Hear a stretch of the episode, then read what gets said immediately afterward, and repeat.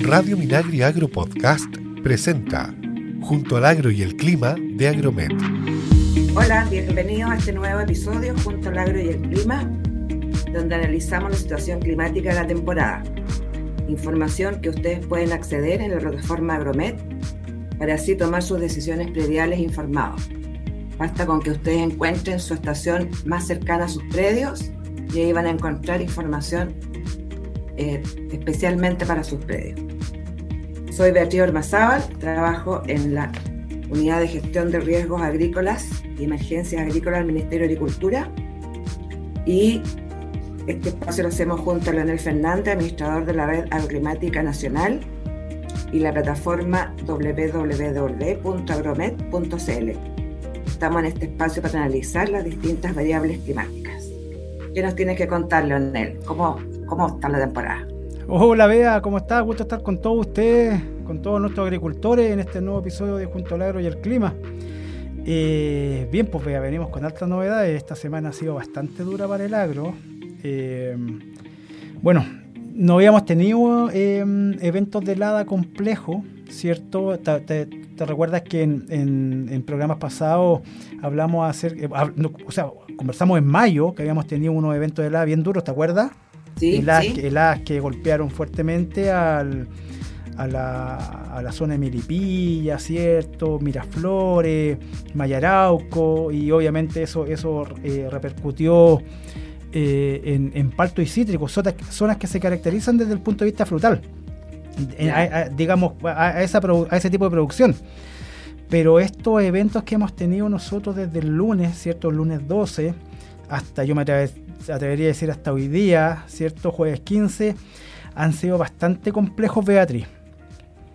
Eh, obviamente para aquellos frutales eh, que son caducos, ¿cierto? No, problemas no hemos tenido, pero sí para los persistentes, o sea, eh, palto y cítrico ha sido bastante complejo, sobre todo en zonas que son características de este tipo de frutal. Eh, mira, voy a hacer un, pequeño resumen para nuestros amigos. El, día lunes 12 de junio eh, tuvimos helada desde la región de Coquimbo, ¿cierto?, hasta la región de los lagos. En, por ejemplo, en, Vicuña, en el sector de Recoleta, tuvimos helada de menos, menos 9, menos 1. Eh, heladas que lo podríamos caracterizar como bajita, pero fíjate que en la zona de Monte Patria, Beatriz, eh, tuvimos una, helada de menos 3,6 y duró 8 horas 45 minutos. Oh. Imagínate. Eh, después en, la zona, ya nos vamos, por ejemplo, para, la región de Valparaíso, en Nogales, ese mismo día menos 2,3 con 6 horas 45. Eh, en Curimón, ¿cierto? Estos caminos a, San Felipe, menos 3,9 por 8 horas. Eh, una zona que eh, en Yayay que se caracteriza también por tener heladas bien severas, menos 3,2, 5 horas con 45. En, en, la región metropolitana, zonas características, Beatriz, que son muy heladas, que siempre salen, eh, siempre están en, en, las noticias, en los matinales. Huechún, por ejemplo, en nuestra estación marcó menos 7,5, vea. Huechún, menos 7,5. Tiltil, menos 6,9. Peldehue, ¿cierto? Menos 1,6 y Colina menos 4,7. Y el problema es el, tiempo, ¿cierto? exactamente, el, golpe, exactamente. La intensidad y la duración, en este caso, fueron heladas que fueron bastante intensas. Y, por ejemplo, en Huechún tuvimos, para que los amigos entiendan, la, temperatura mínima en este caso vendría siendo menos 7,5 en Huechún. Y la duración de la helada, como evento, como helada, nosotros la contabilizamos desde, desde cuando parte en cero ¿cierto? Hasta los menos 7,5 y después el último dato antes de ser la temperatura positiva. O sea, de 0 a 0, por decirlo de esa forma. Y toda esa vuelta en Huechún duró 12 horas 15 minutos. Mm. Eso fue, eso fue el, eso fue el día, el día lunes. Bueno, eh, en, en, zonas más al sur, O'Higgins, por ejemplo, en Marchihue, que sabemos que es súper helado, tuvimos un menos 6. En Placilla Chacarilla tuvimos un menos 2,8. Chimbarongo, menos 3,2. Eh, Santa Cruz menos 1.9, eso fue el día lunes y lamentablemente este evento se siguió repitiendo, ¿cierto? El, día martes, aquí, aquí ya la, helada fue, fue llegó un poco más lejos, fíjate que acá saltaron estaciones de, la Agromet que estaban ya en Atacama, eh, vea. Oh. Hornitos, Las Canteras, Casa Rosada, que eso es camino a Tranquilautaro, por ejemplo. Tuvimos la de tuvimos la de menos 1,9, menos 1,2. Entonces uno, uno eh, puede ver el, el, impacto que tuvo esta, esta ola de, frío eh, a, nivel, digamos, regional. Exacto. Hay, aquí, por ejemplo, en zonas muy cercanas a Petorca, ¿cierto? Manuel Montt, que está, que está bien arriba, eh, tuvimos una helada de menos 3,6 eh, Petorca mismo, menos 2,6, San Lorenzo, que esto es Camino de la Ligua, menos 3,1, Las Puertas, que esto es, para los que conocen, esto es saliendo del, Valle Cabildo, tomando la cuesta que uno, que uno lo deja en, en, los Andes, ¿cierto? Ahí también tuvimos eh, menos, un, menos un grado. Eh, San Felipe, Beatriz San Felipe, Nogales, Catemo, Curimón, entre menos 4,3 a menos 5,3, vea y zonas que son, digamos, eh, características de frutales persistentes. Oh. Imagínate, Mayarauco menos 2,3, Melipilla menos 2,1, eh, la zona del monte menos 1,8, con duraciones entre las 6 horas, 9 horas.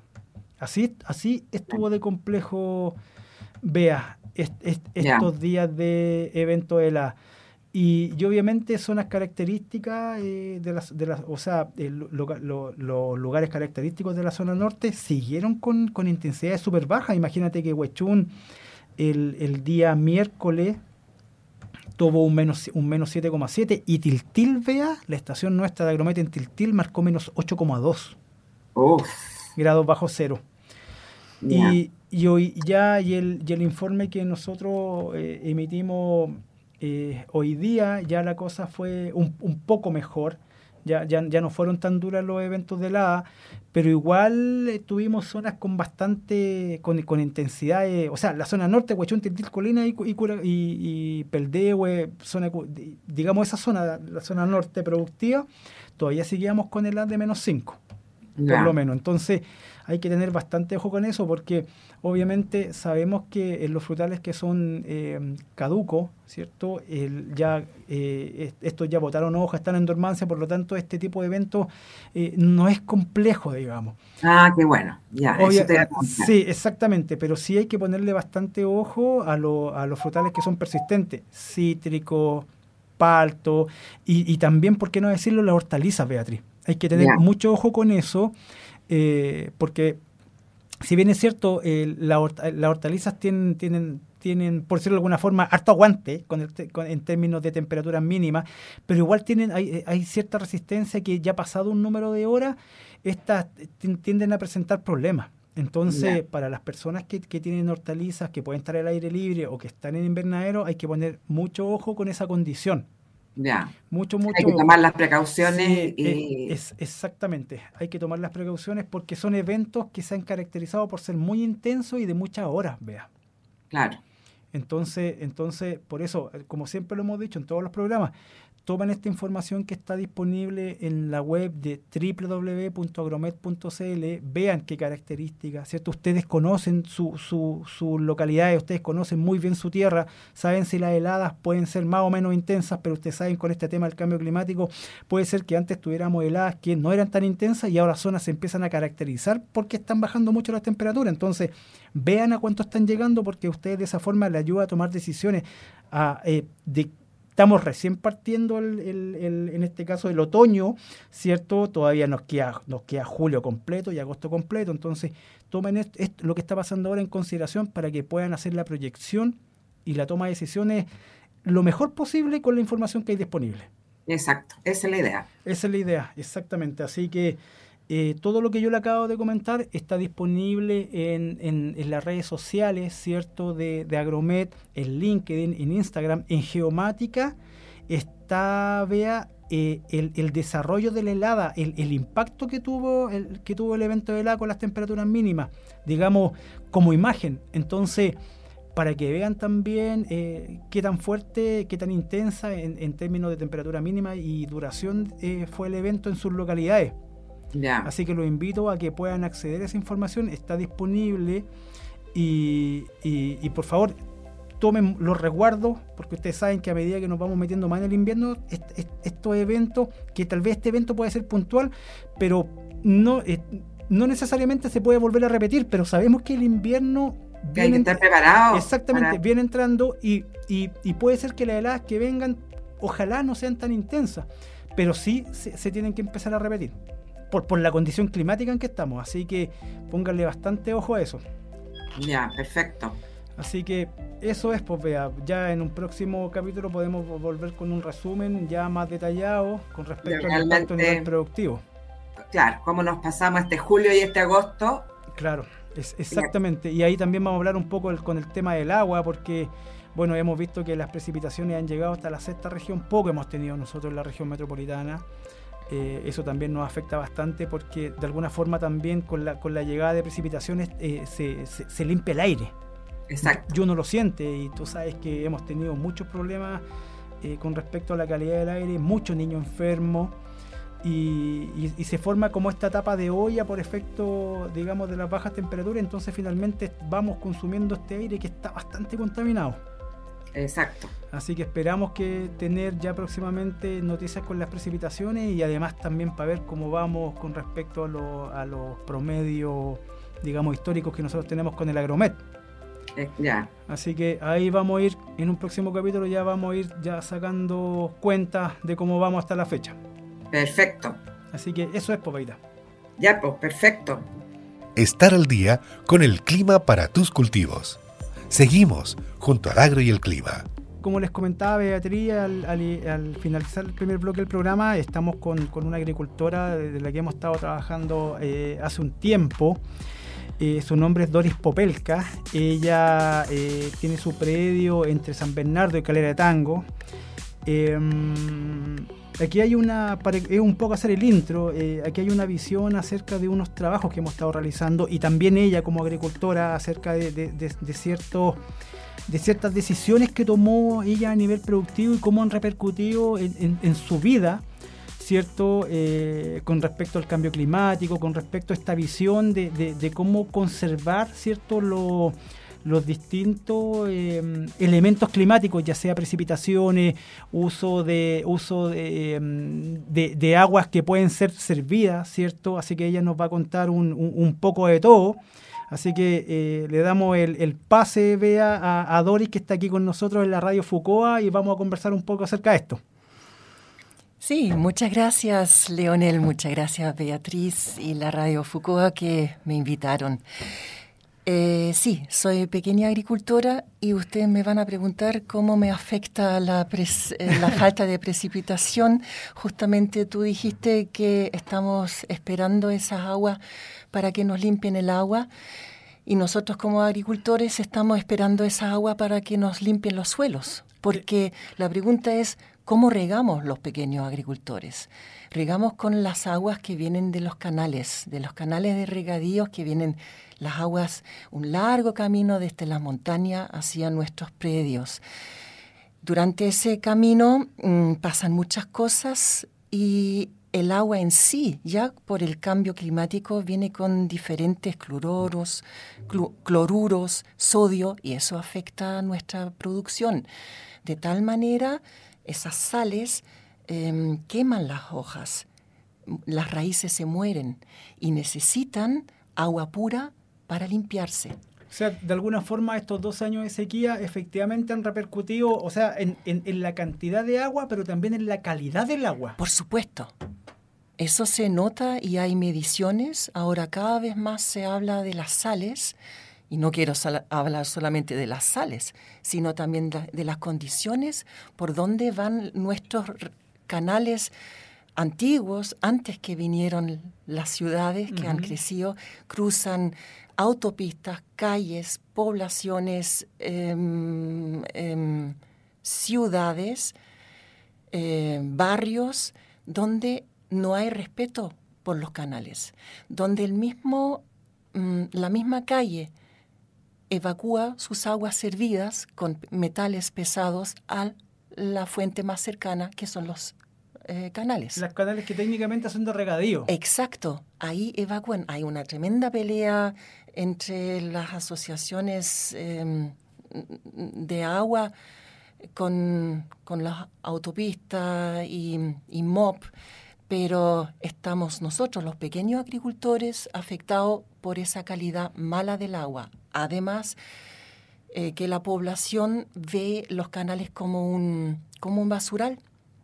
Tiran el aceite, agua servida de la calle, eh, de, su, de su agua servida domiciliaria, mm.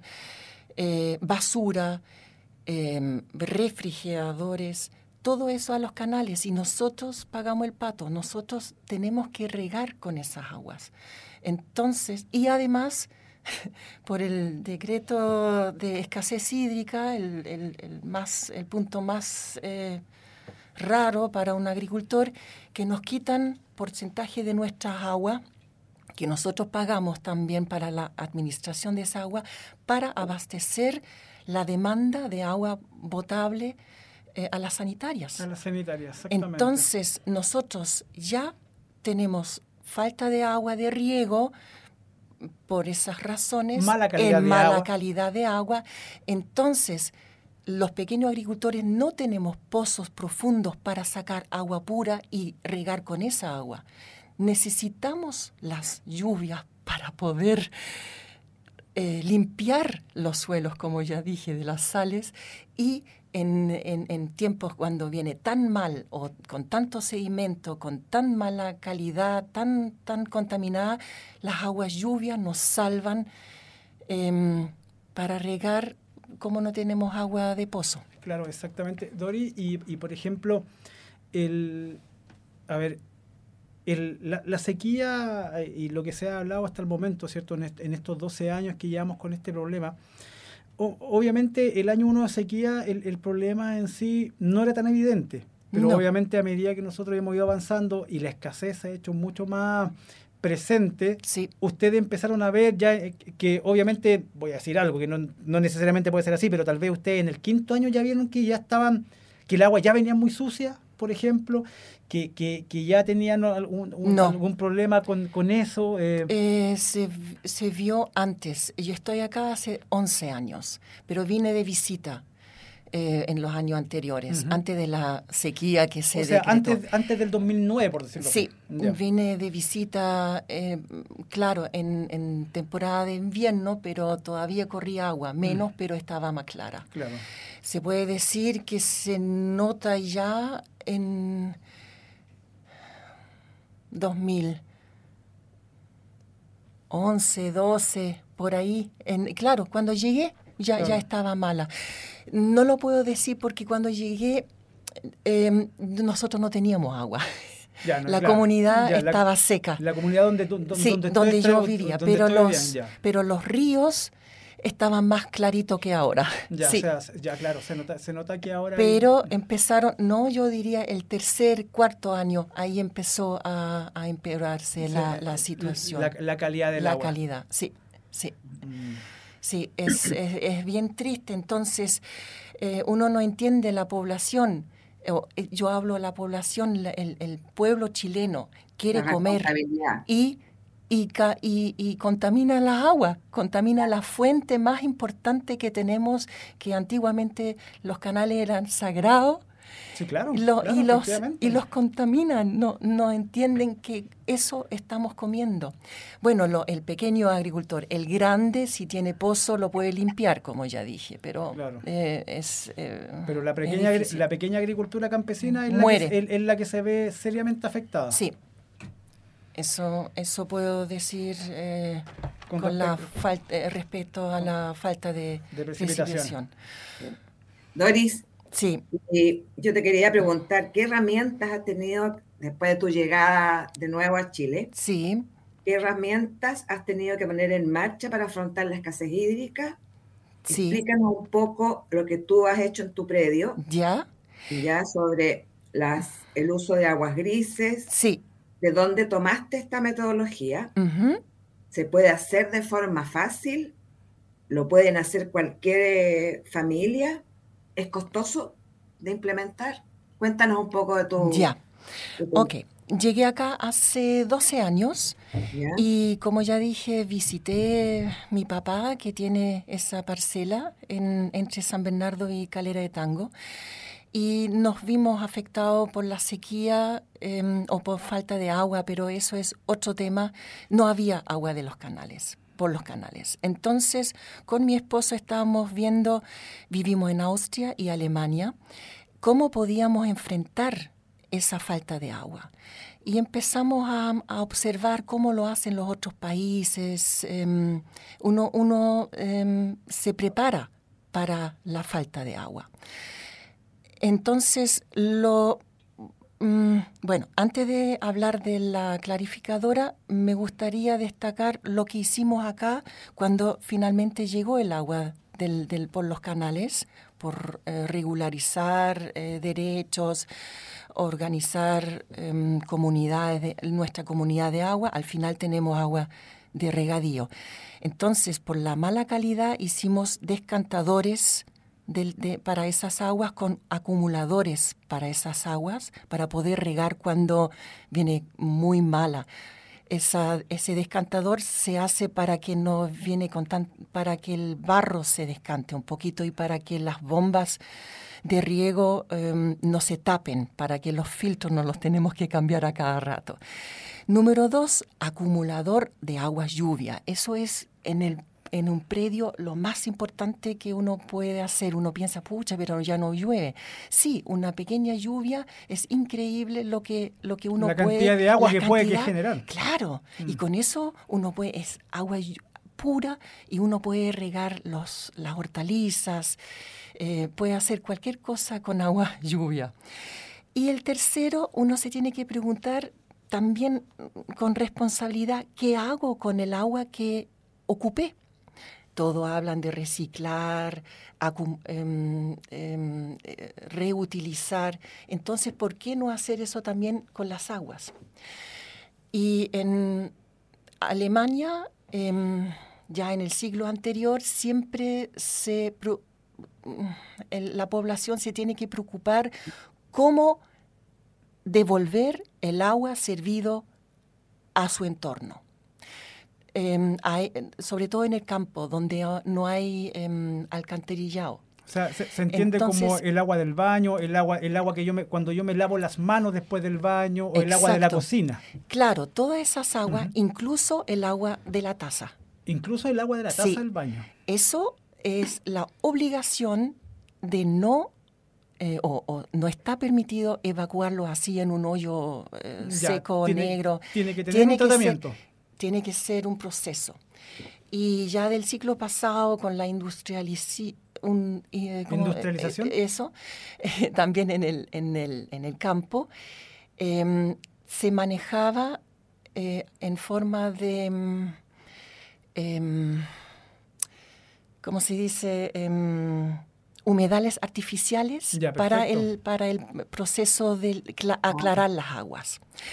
Entonces, eh, copiamos esa idea con aclarar las aguas servidas. En nuestro caso, somos tres personas. Es un sistema que se ve, como ya dije, en los campos de Alemania y en Austria, en la montaña, donde no hay alcantarillado, si hay un hotel, una pequeña pensión, están obligados de retornar esa agua más o menos limpia por ley. por ley. Por ley, o sea, se tiene que hacer. Se tiene que hacer y eso se fiscaliza y se multa gravemente. Entonces, eh, es tan simple porque es copiar de la naturaleza. Entonces, eh, lo, es em, una casa em, normal, tiene en la salida de las aguas de la cocina un desengrasador. Mm, es em, bueno hacerlo también con el baño porque la piel tiene grasa. Claro, Entonces, dos desengrasadores y ahí se juntan en una fosa séptica de doble, doble cámara hasta ahí llegamos como una casa normal. Toda la agua, habla también del agua del, baño. Del baño ya. Sí. Entonces, en esa em, cámara doble, eh, doble cámara se separa lo sólido del líquido y de ahí viene una pequeña diferencia. También va por unos tubos con hoyos que dejan em, descantar el agua eh, en, la, en la tierra como se ve acá, como está permitido, pero uno pierde, eh, el riesgo que las aguas ocurren muy rápido y contaminan las napas subterráneas. Percola el agua, sea muy rápido. Exacto. Entonces, la forma que usamos nosotros es que vaya a una cama filtrante, es decir, un hoyo que está cubierto con un folio aislante de polietileno. Y eso se rellena con, que tiene una profundidad de un metro más o menos, se rellena con unas capas como un sándwich de arena, gravía, el canto redondo, la tierra y sobre todo las plantas, porque esa clarificadora no es con química, no es con lombrices, todo eso existe, sino es a base de plantas. Las plantas que yo uso son totora y junco. Hay mucho más, pero esas me, mostraron que funcionan. Que son especies que están que, viven en el agua técnicamente. Claro, y que, y que tienen la capacidad que sus raíces crecen profundamente largo para abajo. Y esas raíces producen oxígeno.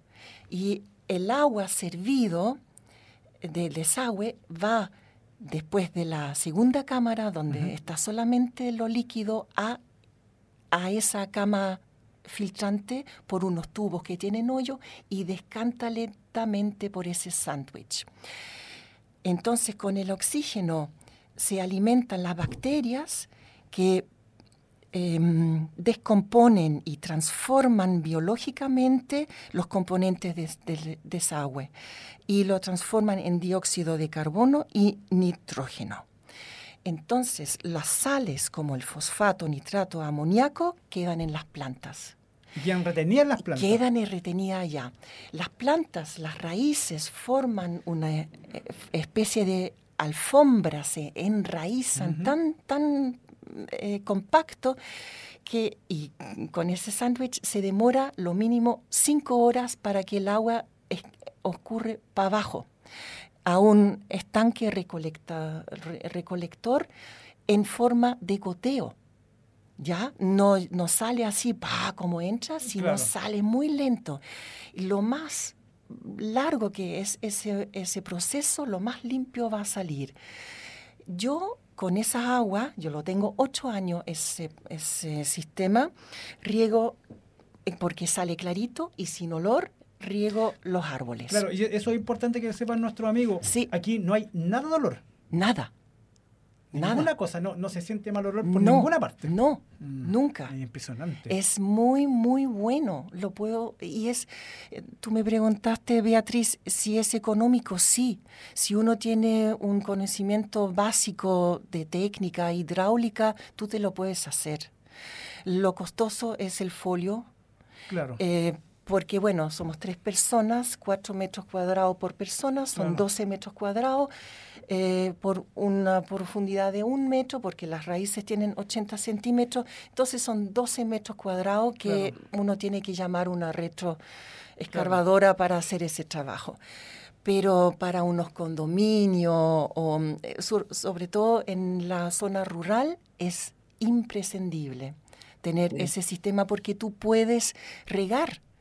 Y eso me da, eh, nosotros consumimos los tres 350 litros al día. De agua. De agua potable. Y lo reutilizamos. Y lo reutilizan. Ya. Ahora, muchos van a preguntar, ¿se puede regar también las hortalizas? No.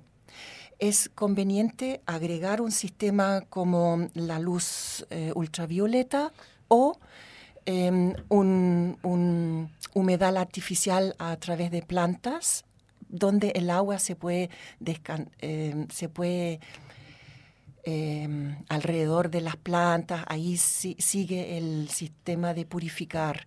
Y ahí se hace un análisis del agua para ver eh, cómo se procesó el agua y y se dice, estudios dicen que se limpian 99,9%. Entonces, o sea, ah. yo la puedo, o sea, yo el agua entonces para regar, por ejemplo, el jardín, para regar eh, plantas, que yo no me voy a alimentar, ustedes no tienen ningún problema. Ningún problema. y, esa agua además, si ustedes quisieran, la pueden devolver al cauce por ejemplo. Sí, sí, sí, pero ¿por qué? No, no claro, pero me, refiero que si ustedes tuvieran un... Tuvieran, un canal. Un canal, usted, usted la, la, podrían devolver. Sí, claro, mucho más limpia que el canal. Mucha, mucho más limpia de lo que le llega del, canal, sí. efectivamente. sí. Bueno, y en esto llevas ocho años. En eso llevo ocho años y em, claro, uno, uno dice, ¿cómo, voy a, ¿cómo puedo mejorar todavía el sistema? Y mm. ahora justamente lo voy a mejorar con un cuarto punto que quiero mencionar, que son los baños, baños secos. Como dice la, baña, la, la palabra, voy a ahorrar también el agua para no tirar la cadena. Es un baño, no quiero entrar tanto al detalle porque se demora, pero con eso, ese sistema del baño seco y la clarificadora a base de plantas, tengo un sistema completo porque puedo regar las aguas que no vienen del baño, porque no necesito agua en la taza y puedo regar inmediatamente mi hortaliza, porque viene más, más solamente clarita y, purificada con las plantas. El agua. Ya. El baño seco es un sistema pero fantástico. Lo vi hace 30 años en la isla Ibiza.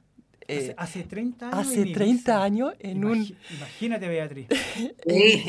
uno dice, pucha, pero ¿cómo viajo? No, yo fui bien hippie y, mm. y uno viajando eh, eh, con mochila eh, conociendo el mundo, es increíble lo que uno ve.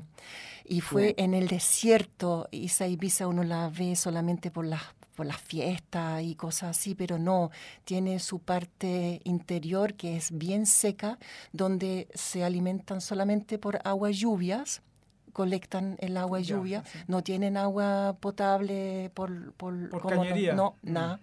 Mm. Y em, era un inglés que nos presentó el baño seco.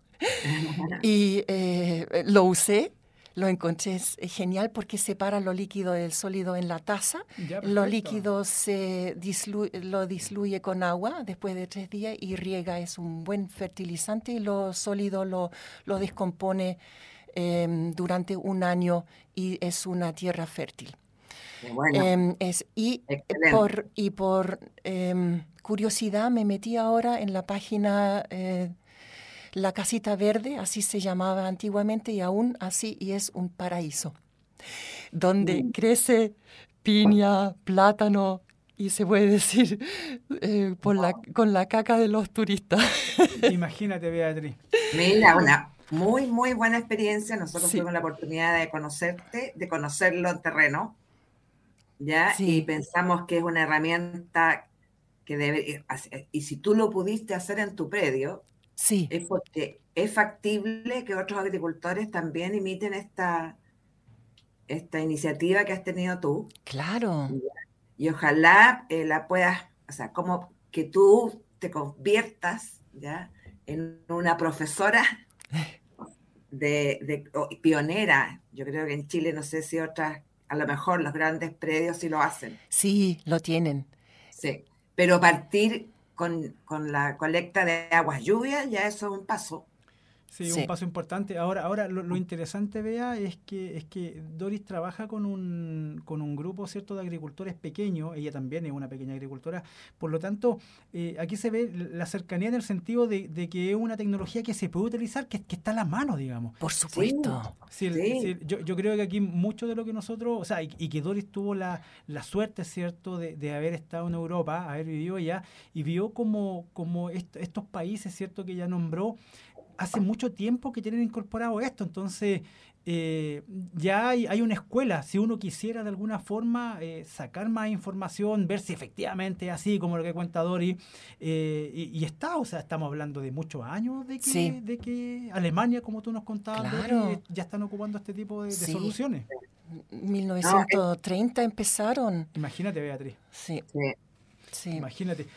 Espectacular. no, es espectacular, realmente espectacular. Eh, Dori, eh, bueno, eh, usted llegó a, a, nosotros, ¿cierto? A, conversar con, porque nosotros con, con, Beatriz tenemos esta mesa agroclimática, ¿cierto? Participativa que la levantamos en, en Catemito en conjunto con, con, la Escuela de Agronomía de la Universidad de Santo Tomás.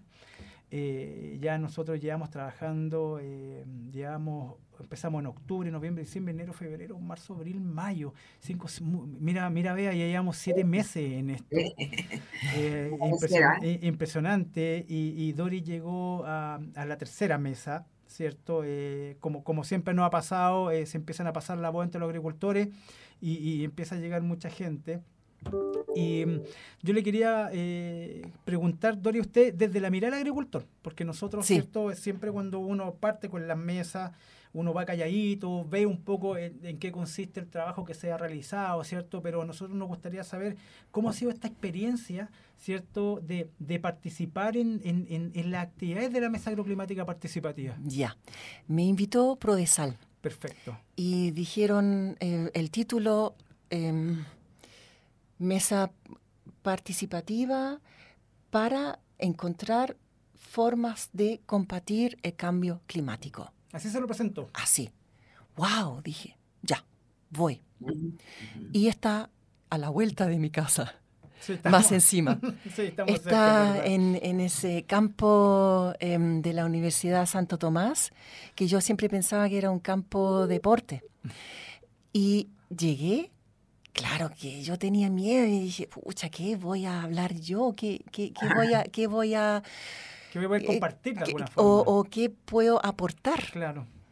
Entonces, en la primera mesa apareciste tú, eh, en mi mesa, mm. cuando yo vi en esa reunión, y, y empezaste a hablar de la estación meteorológica, del, del, de, la, de, poder medir, de las consecuencias, qué es lo que podíamos eh, ver, lo que no podíamos ver, que, cuántos años tenía, eh, que se medía ahí mismo y que no era en la quinta normal a ocho metros, sino, ahí. Y yo dije, eso es mío.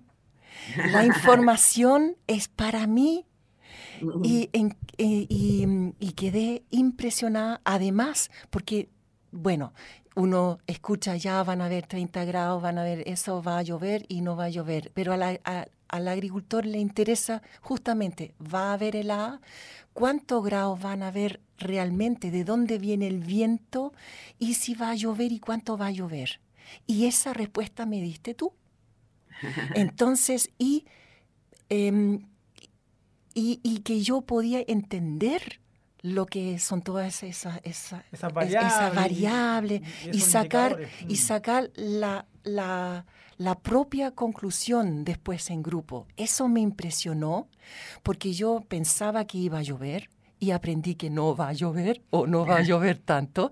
Y entonces estaba preparada, desde hace tres meses estoy preparada en mi predio para prepararme por la lluvia que no viene. Por la lluvia que no viene y, en el caso de que no caiga agua, ya exacto, de alguna forma yo ya hice la proyección. Exacto, y estaba mm. preparada también para la ELA por la última eh, vez que nos juntamos. Entonces te puedes imaginar lo rico, lo, lo valioso que es esa información que nunca sabía que era tan importante para, para un agricultor. Eso aprendí en esa mesa. Qué bueno. Qué bueno, me alegra, em, eso es, saber eso, Eso es em, tan, tan em, importante y, hace bien. claro, es que el, bueno, eso es, parte de lo que nosotros hacemos en las mesas para los amigos que nos están escuchando. Eh, nosotros no habíamos traído a nadie a conversar acerca de las mesas propiamente tal. Queríamos que, que, que, una persona que, trabaja en el campo, que de alguna forma uno, uno conoce, conoce las variables, digamos, climáticas, pero claro, el, el, de tomarlas, entenderlas y aplicarlas es el trabajo que nosotros hemos estado haciendo en la mesa. Y aquí Dori nos ha estado indicando que, a ella le ha servido mucho y, imagino que al resto de los participantes de la mesa también, por lo que nosotros hemos estado conversando con ellos. O sea, vea, eso nos deja tranquilos de que el trabajo que hemos estado haciendo lo hemos estado haciendo bien.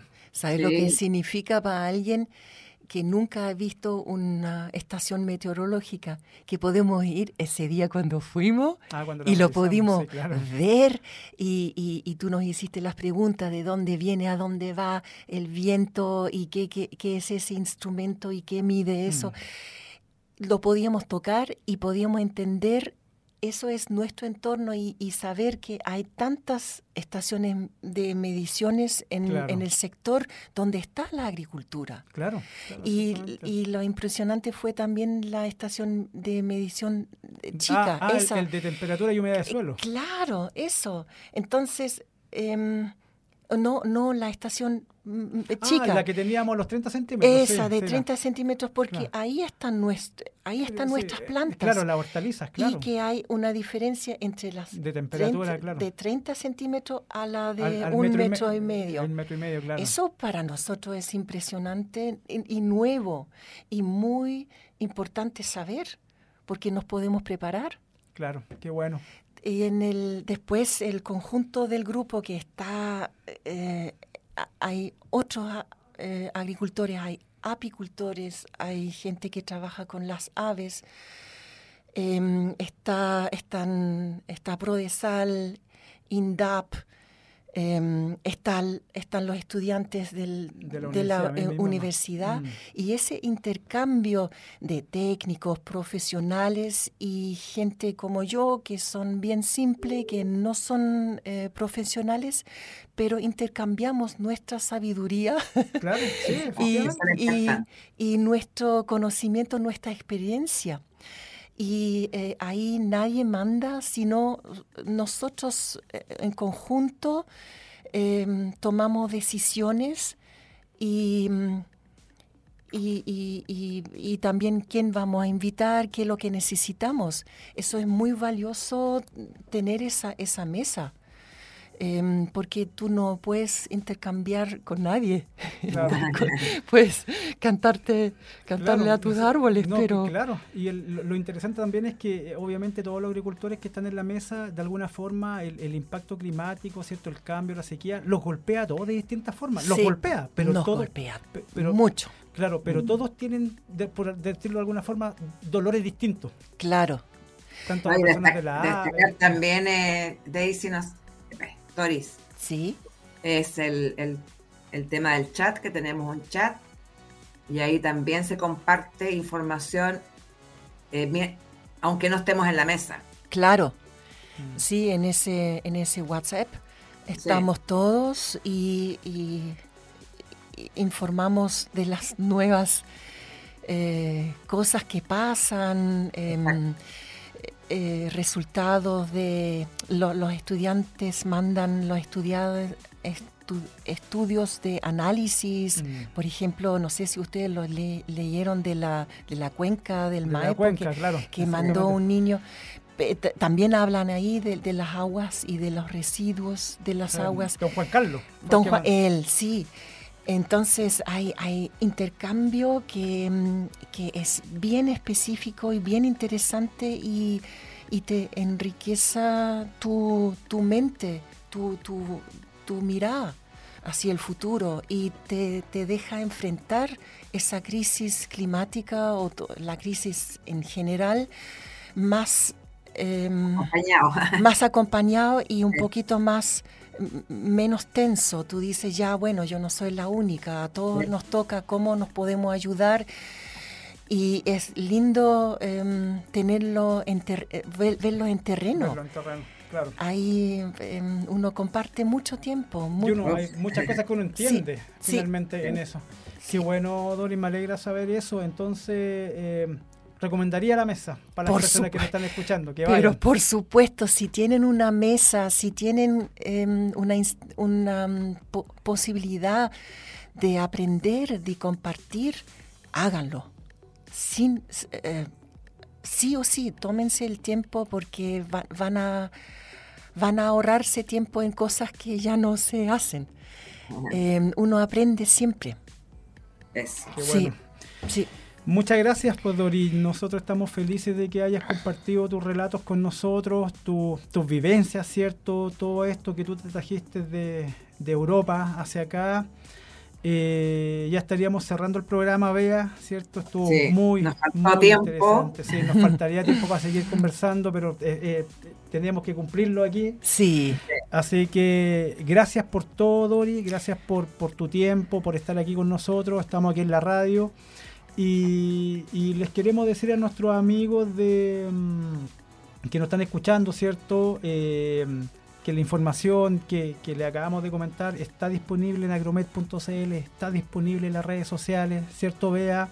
Sí. Eh, vamos a estar en la Expo Chile Agrícola, además, que se aproxima.